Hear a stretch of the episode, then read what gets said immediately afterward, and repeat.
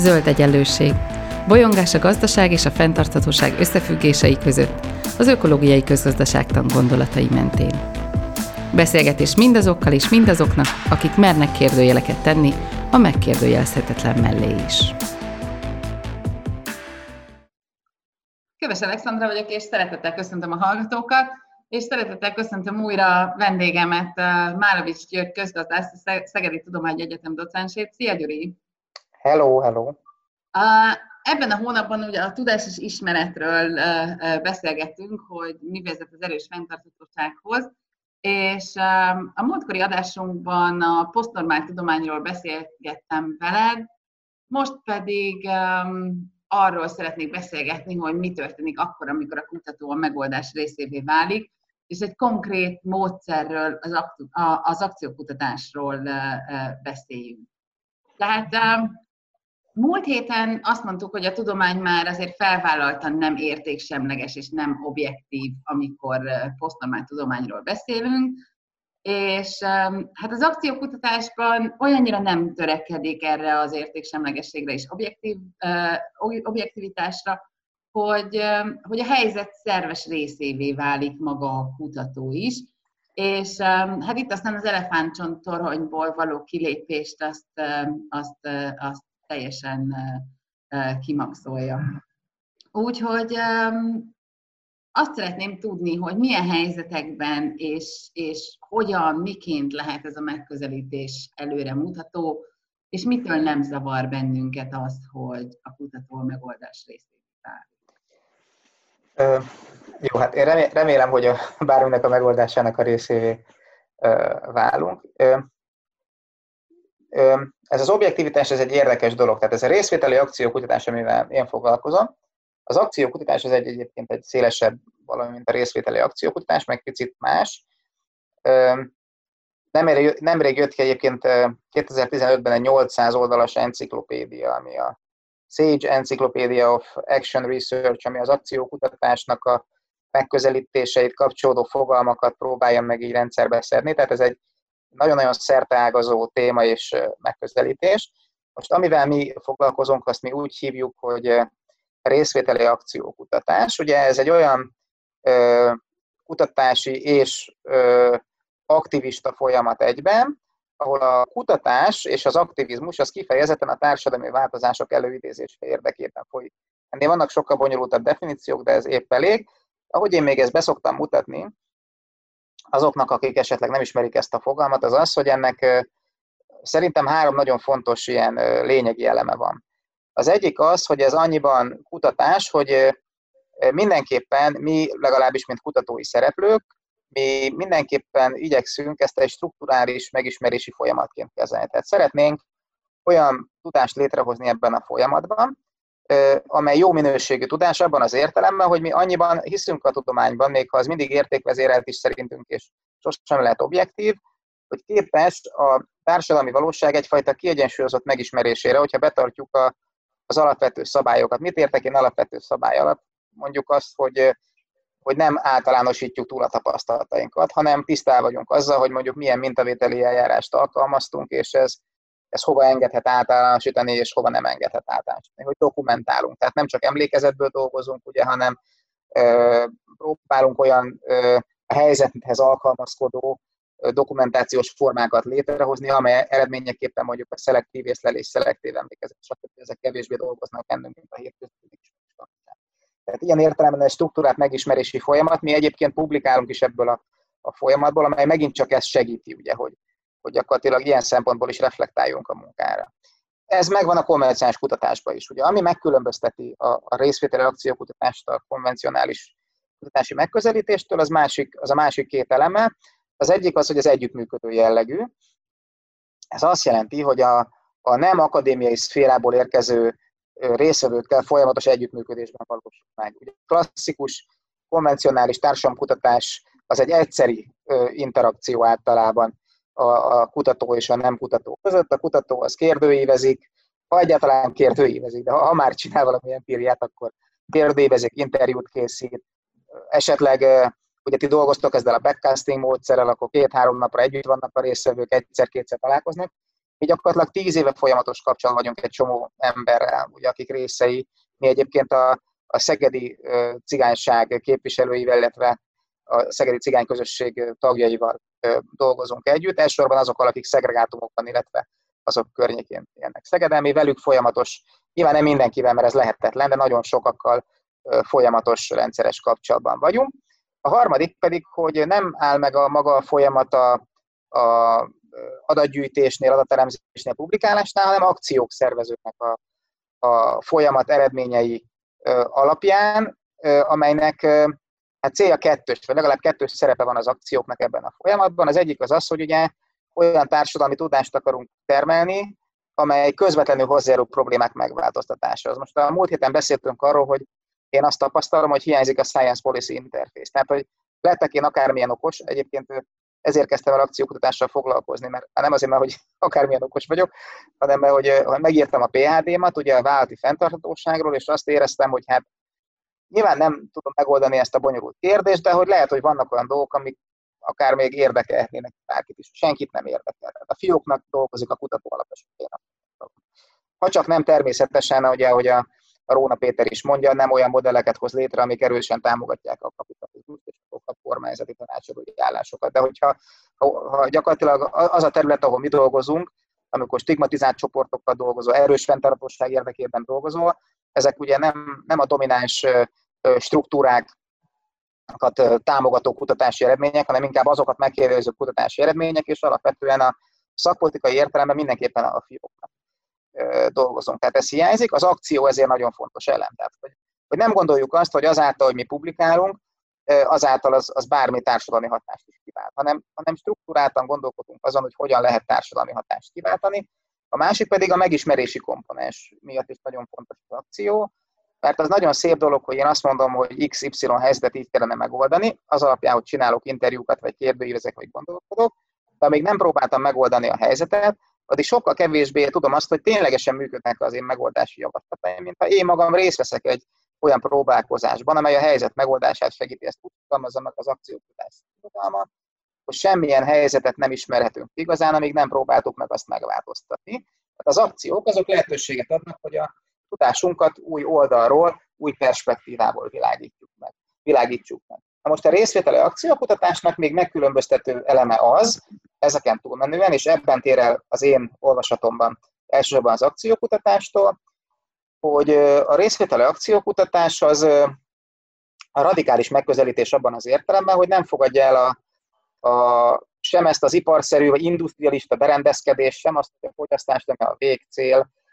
sem azt, hogy az elnyomás, az egyenlőtlenség, a természetpusztítás az, az normális jelenségek, hanem azt mondja, hogy ezen változtatni kell. Ezért részvételi akciókutatásban elsősorban az akadémiai szféra képviselői, azok valamilyen marginalizált csoporttal, és ez a marginalizált vagy hangnélküli csoport, ez lehet a természet is egyébként, a természetvédők is, a is, dolgoznak együtt az adott problematikus helyzet megváltoztatása érdekében. Még mondjuk, aki csak egyszerűen akciókutat, a csapot idézőjelben mondom természetesen, az, az mondjuk szervezeti kutatásoknál van, meg szervezetfejlesztésben is alkalmazzák az akciókutatást, tehát a legnagyobb multinációs cégek is. Ugye, ha valaki jó akciókutató, az lehet jó szervezetfejlesztő is, mert ugye az nagyon jól tud segíteni azáltal, hogy képes ilyen struktúrált, reflexív folyamatokat létrehozni. A részvétele akciókutató az, az mit tudom én, nem fog nagy, nagy multikkal együtt dolgozni valószínűleg. Nem, nem ez a célja, nem, nem erről a,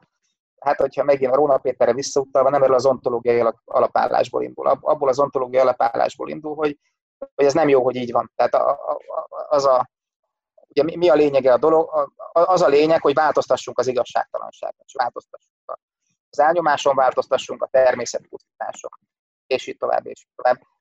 Körülbelül most így ezt tudom mondani. Hát, Tudsz nekünk segíteni azzal, hogy, hogy, hogy egy, egy konkrét kutatáson mutatod be ezeket a perspektívákat? Tehát amikor, amikor azt mondod, hogy ti um, uh, roma szegregátumokban uh, részveteli akciókutatást csináltok, akkor mi a kutatás célja, mit, mit akartok megismerni, mit akartok felfedni, ebből mi az, ami a tudomány számára hasznos, és mi az, ami, ami a helyben élők számára hasznos, és mi az, amit átvesz a, a szakpolitika, vagy, vagy nem beszáll?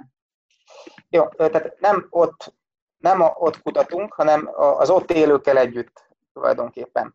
Uh-huh. És eltérő szerepben is vagyunk. Tehát vannak olyan, ö, ö, nagyon so, a részvételi akciókutatás az egy megközelítés. Ezen belül mindenféle módszer alkalmazható, és az, hogy a konkrétan mi fog történni egy ilyen kutató-nem kutató együttműködésből, az millió módon, millió tényező által befolyásolt. És például, akik Magyarországon szerintem nagyon ügyesek ebbe, az a közéletiskolája nevezetű csapat, külön kiemelném a, a, az udvarhelyi tesszát. Ez ügyben ők teljesen másképpen működnek, mint ahogy mi működünk, teljesen más módon. Ilyen értelemben az, amit én most mesélek, az egy lehetséges, hogy ennek ezt szeretném hangsúlyozni. Na most nálunk az történt, hogy 2010-ben behívtak minket, pont egyébként a, már említ, az előző adásban említett Pataki Gyuri, egy EU FP7-es projektbe, hogy akkor akarunk-e dolgozni a helyi emberi jogok kérdésén a, a cigánysággal együtt, és a cigányság kapcsán, hogy nekik milyenek helyben az emberi jogaik, mert, mert kiesett egy fő érintettük, aki megcsinálta volna ebben a pályázatban ezt a, ezt a részt, és ez a pályázat ez már nyert. És akkor rájöttünk, hogy 2010 volt akkor, ugye akkor én már 31 éven éltem Szegeden, és mégsem voltam egy szegregátumban, sem nem is nagyon voltak cigány ismerőseim, tehát nem is tudtam tulajdonképpen, hogy ezek az emberek, akik ugyanúgy itt élnek mint ahogy én is itt élek ebben a közösségben, kik ők, mik a vágyaik, mik a problémájuk, nem tudtam semmit róluk, és akkor belevágtunk ebbe. És akkor először interjúkat készítettünk, az interjúk alapján, alapján ilyen közös ilyen tervezési fórumokat hoztunk létre, ezen ugye projektötleteket dolgoztunk ki, és akkor a,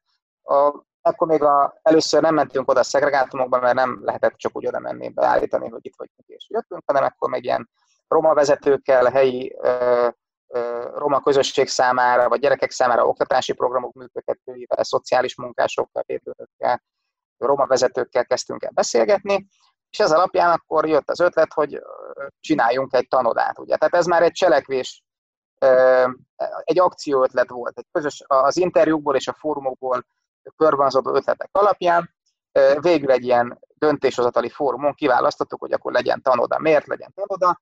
Mert a, a szülők azok gyakorlatilag kristálytisztán látják, hogy az egyik fő probléma, ami a gyermekeiknek a, a jövője elől is elveszi a, a sok, sok szempontból a lehetőséget, az az, hogy a családi környezetbeli, szegénységbeli hátrányok, vagy szegénység következtében lévő iskolai hátrányok kapcsán az iskola az nem jut semmilyen kompenzációt. Tehát ugye a magyar iskolarendszer, és ezt a szülők ugyanúgy érezték, mint hogy egyébként kimutatja a hazai oktatás, kutatás, a magyar iskolarendszer az nem segíti, hanem gátolja a társadalmi mobilitást. Tehát európai összevetésben a legrosszabbak között, a legrosszabb teljesítményt nyújtja ilyen szempontból. Az, hogy belőle ki, ki lesz az iskolában, az, az nem az iskola határozza meg, meg nem a te teljesítményt, hanem a szüleid még gyakorlatilag, és mennyi energiát ugye tudnak belét fetszölni. Most a tanóda ez egy olyan intézmény lett volna, jó kérdés, hogy ez sikerült-e vagy nem, ez, ez is egy ez, ez, erről lehetne sokat beszélgetni,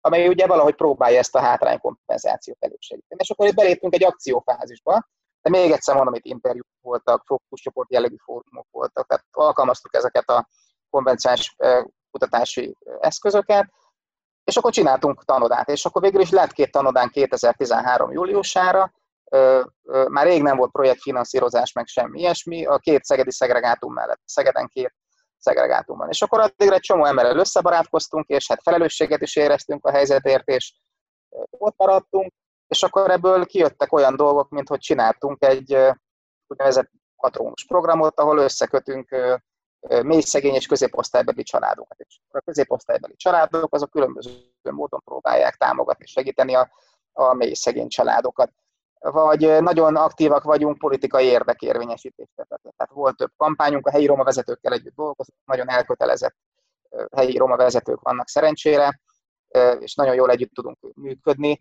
és csináltunk például lakhatási kampányt a kisebbik szegregátumba, amit nem akarnak felszámolni, ott megtörtént a lakhatási jogviszonyoknak a rendezése, és most úgy néz ki, hogy lesz villany. És azáltal, hogy megtörtént a lakhatási jogviszonyok rendezése, a családoknak lehetőség van mondjuk fürdőszobát kialakítani, vagy bármi ilyesmi alapvető dolgot, mert itt ilyen azért itt ténylegesen klasszikusan ilyen, ilyen szegregátumbeli életkörülményekről beszélünk ezeken a, a helyeken. 2017-ben elkezdődött a nagyobbik szegregátum felszámolása. Ott ugye akkor tanácsot kértek tőlünk a roma vezetők, meg az egyes családok is, hogy most mit csináljanak, hogy tárgyaljanak az önkormányzattal. Ott például szakpolitikai javaslatokat fogalmaztunk meg a kutatásunk alapján, amit beadtunk ugye a helyi esélyegyenlőségi programhoz. Tehát hogy nagyon, nagyon aktív ez az érdekérvényesítési láb is, és, és mindig van valami probléma, a helyi közösségnek valami problémája, és mindig próbálunk arra válaszolni, amikor szükség van. És a tudásunkat a, annak a helyzetnek a megvizsgálása és megoldása szolgálatába állítani. Tehát a kommunikáció az egyfelől megy a politikai döntéshozók irányába, nagyon gyakran és rendszeresen, másfelől meg ha a tudományos lábát kérded, akkor gyakorlatilag mi kutatási naplót vezetünk, időnként vannak ilyen kvalitatív kutatási fázisok, és a, a, a nemzetközi meg hazai cikkekben számolunk a kutatási eredményeinkről. Tehát itt mind a kettő jelen van, és ezt a kettőt próbáljuk valahogy egyensúlyban tartani. Nálunk itt most egy olyan folyamat van, ahol mindenkinek más a fontos ebbe. Már ez nem igaz, hogy mindenkinek más a fontos, de a hangsúlyok azok teljesen különböző helyeken vannak. Mert én azóta is minden szerdán önkénteskedek a, a Kiskundorozsmai tanutánkban, és számra nagyon fontos, hogy, hogy lássam azt, hogy ezeknek a gyerekeknek próbálunk, meg családoknak valamilyen esélyt adni, és most is a, a, van szobaépítés a szegregátumban, ilyesmi, és próbálunk segíteni, és végtelen boldogak vagyunk, amikor azt látjuk, hogy, hogy, hogy az történik egy családdal, hogy nem, a, nem köveken kell a vizet belegíteni meg a kájhán, és az kis fürdőkádba öntenni, és akkor mindenkinek ki kell menni, amíg fürdik az egyik családtag, és vannak öten két szobára, hanem lesz fürdőszobájuk de hogy engem mondjuk érdekel ennek a tudományos oldala is, meg hogy publikáljak, már csak az egyetemi munkám miatt. És most aki a szegregát... Mi az, mi az ebből, ebből a gyakorlati tapasztalatból, mi az, ami, ami, ami valamiféle ilyen, ilyen társadalomtudományos um, um, elméletet hoz létre, vagy tehát, hogy hoz egyáltalán létre elméletet, vagy, vagy, vagy, vagy hoz, tehát, hogy, hogy, hogy mi, a, mi a tudományos kifutása ennek a dolognak? Most a tematikusan gondolkodok arról, hogy milyen témájú cikkeket írtunk, akkor mi reflektáltunk arra például, hogy hogyan lehet, és mi, mi a, mik a buktatói annak, hogy érdemi részvételi folyamatokat hozzunk létre, ahol a margináltak hangját, marginalizáltak hangját is fel lehet erősíteni. Mert ugye most ugye megint csak az előző beszélgetésre visszautalva, te meghívhatsz egy konszenzus konferenciára egy szegregátumban élő embert, nem fogod meghívni egyébként, mert a mintavételi eljárással el sem éred, de hogyha meg is hívod, ott egyedül is stigmatizált romaként nem fogja tudni képviselni a, a szempontjait, stb. Tehát van ez a tyranny of participation, a részvétel zsarnoksága koncepció, ez gyönyörűen leelemzi egyébként, egyébként fejlődő országbeli példákon, hogy, hogy az ilyen nagyon erőteljesen a, a, a szervezet struktúrát részvételi terek, azok gyakorlatilag hogyan hallgattatják el a diszonáns hangokat, és hogyan nem képesek a marginalizált lakosok és csoport szempontjainak bevonására. Szerintem mi elég sok tudást termelünk annak kapcsán, hogy mégis hogyan lehet ezt megtenni, ha meg akarjuk tenni, és, és az is fontos, hogy annak kapcsán is, hogy miért nem alkalmasak egyébként azok a módszerek arra, hogy itt ez, mondjuk, ez megtörténjen. Hogyha valaki azt gondolná, hogy ez annyira egyszerű, hogy nem is közmeghallgatást tartunk, mert azt senki nem gondolja, de hogy mondjuk egy közmeghallgatásnál jobb kvázi részvételi folyamatot tartunk, akkor ez, ez mégis miért alkalmatlan az egészre. Most ugye a szegedi szegregátum felszá, az egyik szegedi szegregátum felszámolása kapcsán soha senki, az én legjobb tudomásom szerint nem vizsgálta meg tudományos igényel, hogy mi történik ilyenkor az emberekkel. És hogyan lehetne egy jó telepfelszámolási folyamatot csinálni, vagy egy jelenleginél jobb telepfelszámolási folyamatot csinálni. Mi most ezt meg tudtuk tenni, ez egy cikkünk magyarul már megjelent, meg most van egy másik cikkünk, az is meg fog jelenni most már, mert már ez most a kutatóknak mondom, már a, már a minor review van egy nemzetközi folyamat, mert bocsánat, hogy ilyen kifejezéseket használok, csak te kérdezted, ezért utalok ezekre. Ez egy olyan egyedülálló dolog, jelenség, amit, amit még senki, senkinek nem sikerült megvizsgálnia. Miért egyébként? Azért, mert gyakorlatilag ezt nem tudod egy interjús módszerrel megvizsgálni. Oda mész, megkérdez az embereket, meg se találod azokat az embereket, akik korábban ott laktak. Ha meg is találod őket, nem fognak veled szóba állni, csak úgy miért állna veled szóba, miért lenne hozzád őszinte, ugye egy ilyen, egy ilyen nehéz, nehéz téma kapcsán. Mi be vagyunk oda ágyazódva, ott vagyunk x éve, mi tudjuk, hogy kivel mi történik, ugye, és ezt ugye kutatóként is le lehet követni. A másik oldalról pedig amikor ezek az emberek ezek mondják, hogy menjünk el tárgyalni velük az önkormányzathoz, akkor elmegyünk. Amikor a Róma vezetők kérik, hogy, hogy most akkor mi legyen, mert valakit ki akarnak lakoltatni, akkor elmondjuk, hogy mi hogyan lobbiznánk, milyen szakpolitikai ajánlásokat javaslunk, megfogalmazunk az önkormányzat részére azt, hogy mi legyen azzal a családdal, hogy kerüljön elhelyezésre, és így Tehát, hogy ezek a, ezek a lábak vannak benne. De volt olyan tanulmányunk is, ugye erre rászerveződtek ilyen PHD kutatások is, hogy, hogy ugye ezek a, ezek a, ezek a poliszik, hogy, hogy szegregátumot számoljunk föl, ezek abból indulnak hogy a szegregátumban nagyon rossz. És ez egyfelől igaz. Sokaknak nagyon rossz a szegregátumban, de a szegregátum az elképesztő fontos erőforrás is az emberek számára. Tehát ott azért létezik egy nagyon komoly ilyen megosztó gazdaság, megosztáson alapuló gazdaság is. Ugye, ha valakinek nagyon nincs valami, akkor mégis van kihez fordulnia. Adott esetben a, a, ugye a lakhatástban is segítik egymást a, a családok. Nyilván ez szegregátumról szegregátumra, meg időről időre változik, hogy, hogy mennyiben, de ez létező jelenség. Nem is beszél arról, hogy, hogy egy stigmatizált csoport esetén ugye a szegregátum az otthon ott nincs stigmatizálva. Már egy integrált térbe, egy, egy társasházi lépcsőházba lő az egyetlen roma, ott már ugye sokszor találkozik a stigmatizáció, az előítélet jelenségével, stb. Ezt is mi feltártuk struktúráltan, ezt se tárta föl senki. Az én legjobb tudomásom szerint, hogy ez, a dolog hogyan működik. Tehát, hogy ilyesmi, ilyesmi dolgok vannak, és egyébként a, a nemzetközi, most kitérve, hogy már erős fenntartóságról beszélünk, nemzetközileg pedig egyre erősebb az akciókutatás, az konvencionálisan ilyen társadalmi ügyekben indult, de egyre erősebb a környezeti vonal is. Tehát most az Action Research című folyóiratban, ami az én megítélésem szerint talán a legjobb szakfolyóirat az akció kutatás kapcsán, ott most már volt ilyen, hogy Action Research plus, plus Climate Change Transformation. Tehát, hogy, hogy milyen olyan akciókutatási projektek vannak, amik a klímaváltozás kapcsán próbálnak ugye transformációt létrehozni.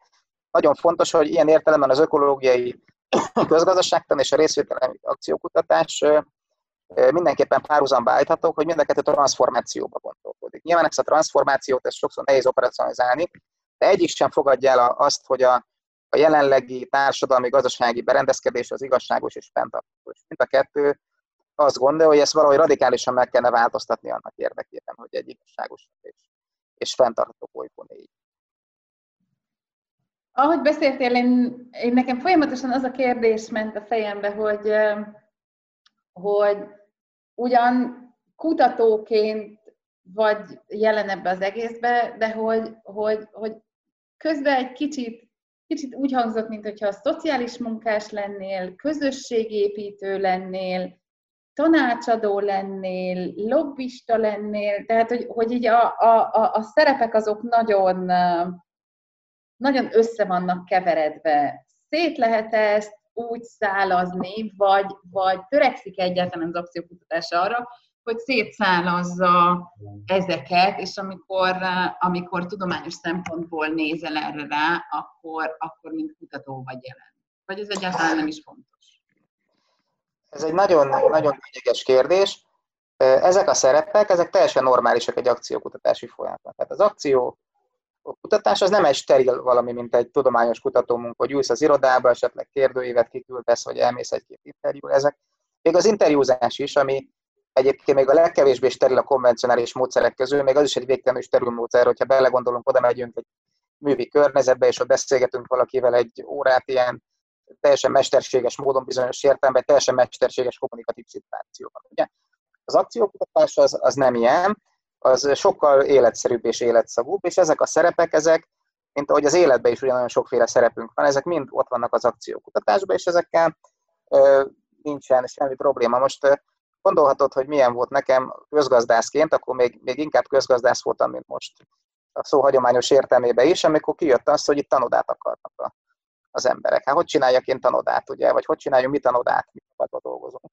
Elnézést, az előbb így egy szám első személyben fogalmaztam, de hogy de hogy hogyan? Hát nem vagyok pedagógus, nem értek ez az egészhez, ugye? És akkor nyilván volt az embernek egy ilyen hitképző szerepe, ahol a saját társadalmi tőkét, a kapcsolatait, a kommunikációs készségét kezdte el használni ennek érdekében. Egy hely se volt, ahol meg tudtuk volna csinálni. Lobbizni kellett az önkormányzatnál, lobbisták voltunk, iskolaigazgatókat kerestünk meg, hogy kooperáljanak, tehát hitképző szerepbe volt, facilitátor szerepbe, és tovább, és Ez egyfelől nyílt értékelkötelezettség, ugye? Tehát mi elkötelezettek vagyunk helyben a társadalmi egyenlőség kapcsán, a stigmatizációnak a megszüntetése kapcsán. Ráadásul abban olyan értelme is elkötelezettség, hogy én azért vagyok ott tíz éve, és nem vagyok ebben egyedül, mert felelősséget is érzek, és megkedveltem ott embereket, felnőtteket, gyerekeket. Van, van olyan gyermek, akit 7 éves, két éves kora óta ismerek, és amíg a kislányom meg nem született, addig hát most is nagyon közel vagyunk egymáshoz, de hogy, hogy addig tényleg annyira közel voltunk egymáshoz, hogy, hogy nagyon jó barátok voltunk egész egyszerűen. És nyilván én, én nem fogok tudni ebből, és nem is akarok ebből kilépni. Ugye nekem ez az életem része lett, és, és többen is vagyok így ezzel. Ez megint csak egy ilyen, ugye a konvencionális kutatási szemszögből nézve egy ilyen torsz perspektívát fog szülni. Van egy nagyon jó idézet, most nem, nem tudom már kitől származik, de ugye az azt írja, hogy az akció, hogy azt mondja, hogy az akciókutatás nagy kihívása az, hogy egyszerre legyünk elkötelezett politikai aktivisták, itt a politikait nem a pártpolitikai értelemben használva, és egyszer legyünk képesek hátralépni, és a tapasztalatainkat néhány lépés távolságból szemlélve egy kevésbé elfogult álláspontot kialakítani a munkánkkal és a tapasztalatainkkal kapcsolatban. Tehát egy ilyen kettős kihívása van az akciókutatásnak. Érzelmi közelség nélkül nincs elkötelezettség, nincs partnerség, nincs kutatás, és így nincs tudásteremtés is.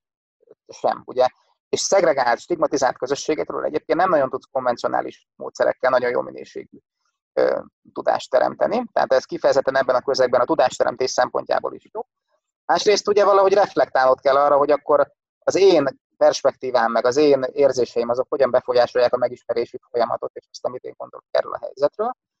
Igen, mert hogy a normál tudomány ezt mondaná rá, tehát hogy ez lenne a legelső kritikája, hogy hát hogyha ha, ha ezekben a szerepekben vagy, akkor, akkor hogy tudod a, az, az önmegerősítés csapdáit elkerülni, hogyan tudod leválasztani azokat az érzelmeket, amikről, amikről beszéltél. Tehát, hogy, hogy ez a, a normál tudomány keretein belül ez, ez soha nem lenne egy valid kutatás.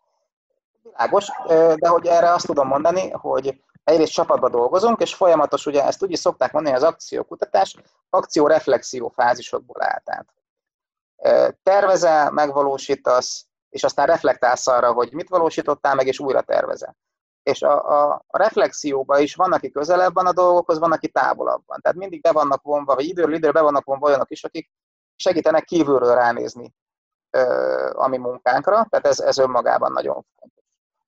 A másik, hogy az érzésekből is nagyon sokat tanulsz. Tehát, tehát egész egyszerűen ez, szerintem ez is egy, egy ilyen nagyon korlátolt nézőpont, hogy, hogy itt nincsenek érzéseink. Hát lehet, hogy, lehet, hogy aki kvanti módszereket csinálnak, érzései nincsenek, de, de módszertant ő is választott. Tehát ott is millió olyan pont van egyébként, ami kutatói beavatkozás, és másból fakad, meg más jellegű, de gyakorlatilag ugyanolyan torz eredményekre vezetett, mint az érzések. A harmadik, ami nagyon sokat segít nekem, és azt gondolom, hogy ez kicsit igazolja is azt, hogy mi kutatók is vagyunk, és, és én erre egy kicsit tudatosan is törekszem, emiatt is egyébként, amit te mondtál, hogy mi azért el, elég jó, jó helyeken publikáljuk az eredményeinket. Tehát, hogy, hogy mi nemzetközileg is, most nem akarok ilyen tudománymetriai dolgokkal jönni, de hogy elég, elég erős folyamatokban is, is publikálunk, és ráadásul rendszeresen, ami viszont nyilván azt jelenti, hogy mi őszintén leírjuk azt, hogy milyen módszerünk, őszintén leírjuk azt, hogy hogyan keletkeznek az adataink, őszintén leírjuk azt, hogy elkötelezettek vagyunk, távolságot is próbálunk tartani, stb és ez alapján kijön valami, és, és az mondjuk nemzetközi szinten is egy versenyképes akkor én azt gondolom, hogy, hogy ilyen szempontból is sikerült jó tudást létrehozni. Egyébként ilyen szempontból sokkal könnyebb jó tudást létrehozni, olyan szempontból jó tudást létrehozni, hogy te ezt a borzasztó becsontosodott helyzetet, ami a, ami a mély szegény cigány családoknak a helyzete, ezt kibillentsen. Tehát az milliószor nehezebb egyébként, és ráadásul az akciókutatás azt is mondja egyébként, hogy akkor hozol létre jó tudást, mert ez ugye a pragmatista filozófiában is gyökerezik ontológiai értelemben, hogy akkor hozol létre jó tudást, ha az a tudás az működőképes. Tehát, hogy te hozhatsz létre bármilyen akadémiai tudást, ha azzal a tudással, annak az alkalmazása révén te nem tudod megváltoztatni a megváltoztatni kívánt helyzetet, hogy gyakorlatilag az a tudás az ilyen értelemben haszontalan, vagy nem, nem működőképes. Na most sokkal nehezebb működőképes tudást létrehozni, mint akár nemzetközi Q1-es folyamatokban publikálható az akadémiai szféra standardjainak megfelelő. kutatás. Számomra ez is egy óriási egyébként, egyébként az, hogy, hogy magasan rangsorolt tudományos folyóiratokban tudtok megjeleníteni cikkeket, azért az optimizmusra is ad okot, hogy a tudomány ilyen értelemben változik. Tehát valószínűleg 20 évvel ezelőtt azért ez, ez, ez vélhetően nehezebb lett volna. Tehát valamennyire lehetünk optimisták, hogy valóban ez, ez az irány egyre, egyre befogadottabb a, a, a tágabb tudományos közegben is. Hát itt azt, azt mondják azok, akik ezt régóta ott vannak, hogy ez a tűrt kategória. Ezt nem használják, mert ugye ez, a, ez itt nálunk van, itt a, a szocializmusból jön, de hogy, hogy mindig az akadémiai szféra margóján működött az akciókutatás. Tehát körülbelül, körülbelül ezt szokták, ezt szokták így mondani. Én most is ezt látom a módszert, mint olyat, a mi esetünkben szerintem azért is fogadják el, mert ténylegesen, tehát mi, ez a módszer, ez, ez lehetővé teszi azt, hogy mi ténylegesen ismerjük a szegregátumoknak a világát. És ez, én ugye most olvastam olyan kutatásokat, amik, amik ugye a cigányság helyzetével foglalkoznak, itthon is, külföldieket is. Ez nem azt mondom, hogy egyedülálló, de hogy gyakorlatilag erre nagyon kevés, nagyon kevés kutató van, aki ennyire beágyazódik, és nagyon sok olyan publikáció van, egyébként szlovák kollégák csinálják, Olaszországban, Franciaországban, ahol egyébként olyan ilyen zárt táborok is vannak, ugye a bevándorló romáknak felszámolják ugye ott az illegális, vagy ilyen informális településeiket, és ugye kvázi táborosítják őket ilyen kerítéssel körülvett táborokban, Rómába, ugye, az Európai Unióba, akik gyakorlatilag tényleg ott vannak a, a terepen, és tényleg együttműködnek, és, és ők azok, akik gyakorlatilag még ilyen jellegű tudást létre tudnak hozni. Tehát szerintem ez, ez ezért is van, hogy, hogy a, a, a mi cikkeink azok itt megjelenhetnek, hogy ez változás vagy nem változás, hát ezt nem tudom neked megmondani. Még annyit akarok mondani, hogy ti ugye csináljátok ezt a backcasting módszert, és nagyon értékes eredményeitek vannak. De gondolj bele, hogyha back, mennyiben más az, hogy backcastingolod, hogy milyen legyen a fenntartó egyetem, és utána te magad megpróbálsz egy fenntartó egyetemet megcsinálni. Akkor Corvinus feltolni fenntartó irat. Tehát sokkal könnyebb Q1-es tudást létrehozni, mint olyan tudást létrehozni, amely ténylegesen társadalmi változások ö, irányába vagy szolgáltába állítható. Igazából ez az igazi kihívás, hogy mi lesz Jászminkával, akiről meséltem, aki most 7 éves, mi lesz vele 18 évesen. Változtattunk-e mi valamit? Ez egy, ez egy milliószor nagyobb kihívás és motiváció egyébként, mint az, az hogy, hogy írunk egy cikket. Tehát ilyen értelemben számomra az akciókutatás, megmondom őszintén, mert nagyon, nagyon motiváló dolog, és nagyon szerencsésnek érzem magam, hogy eljutottam oda az akadémiai szférán belül, hogy, és remélem ez így is marad, hogy nem kell mással foglalkoznom, nem kell már konvencionális interjúznak, kérdőíveznek, ilyen dolgokat csinálnom. Most ez lehet, hogy néhány hallgatónak, aki ilyeneket csinál, nem fog tetszeni, de én, én abban végtelen belefáradtam, és egyébként nem is tartom egy, egy társadalmi értelme különösebben hasznos dolognak. Szívesen vitatkozok erről bárkivel, akár nálad is, hogy van aki van, aki erre nyitott, és más gondol erről. Nagyon, nagyon szépen köszönöm neked ezt a beszélgetést. Elég, elég a te személyes történeted elég jól alátámasztja azt, amit én Peter Reason akciókutatótól olvastam, hogy nem választom el a tudományos kutatást az életemtől. Számomra az élet fontos kérdés, hogy megértsem az életet, és élő tudást hozzak létre, olyan tudást, amely értékes a velem dolgozó emberek számára és számomra is. Gondolom, hogy ez az, amiről beszéltél most is, hogy... Hát igen, én is, tudok, én is tudok azonosulni ezzel az idézettel. Még annyit akarok mondani, hogy pont most vettem részt egy workshopon, egy International Journal of Action Research nevű folyamatnak lesz egy külön száma, és az is, az is Action Research and Policy Transformation az a téma. Tehát gyakorlatilag hogyan járulhat hozzá az akciókutatás a szak, szakpolitikáknak a transformációja, az átalakítása. Az, és itt is vannak, akik a a környezeti vonal. Sőt, itt is elsősorban azok vannak, akik a környezeti vonalról jöttek. Tehát ez, ez egyre inkább begyűrűzik, és, a, és az akció kutatás perspektívája, bár ott nincsenek benne ezek az erős fenntarthatóság, gyenge fenntarthatóság elméletek, de alapvetően egy transformatív, transformatív szemlélet, ami nem szereti a kizsákmányolást. Tehát, hogy ezért is érdekes lehet az akciókutatása a műsor hallgatóinak, akik az vonalból érkeznek.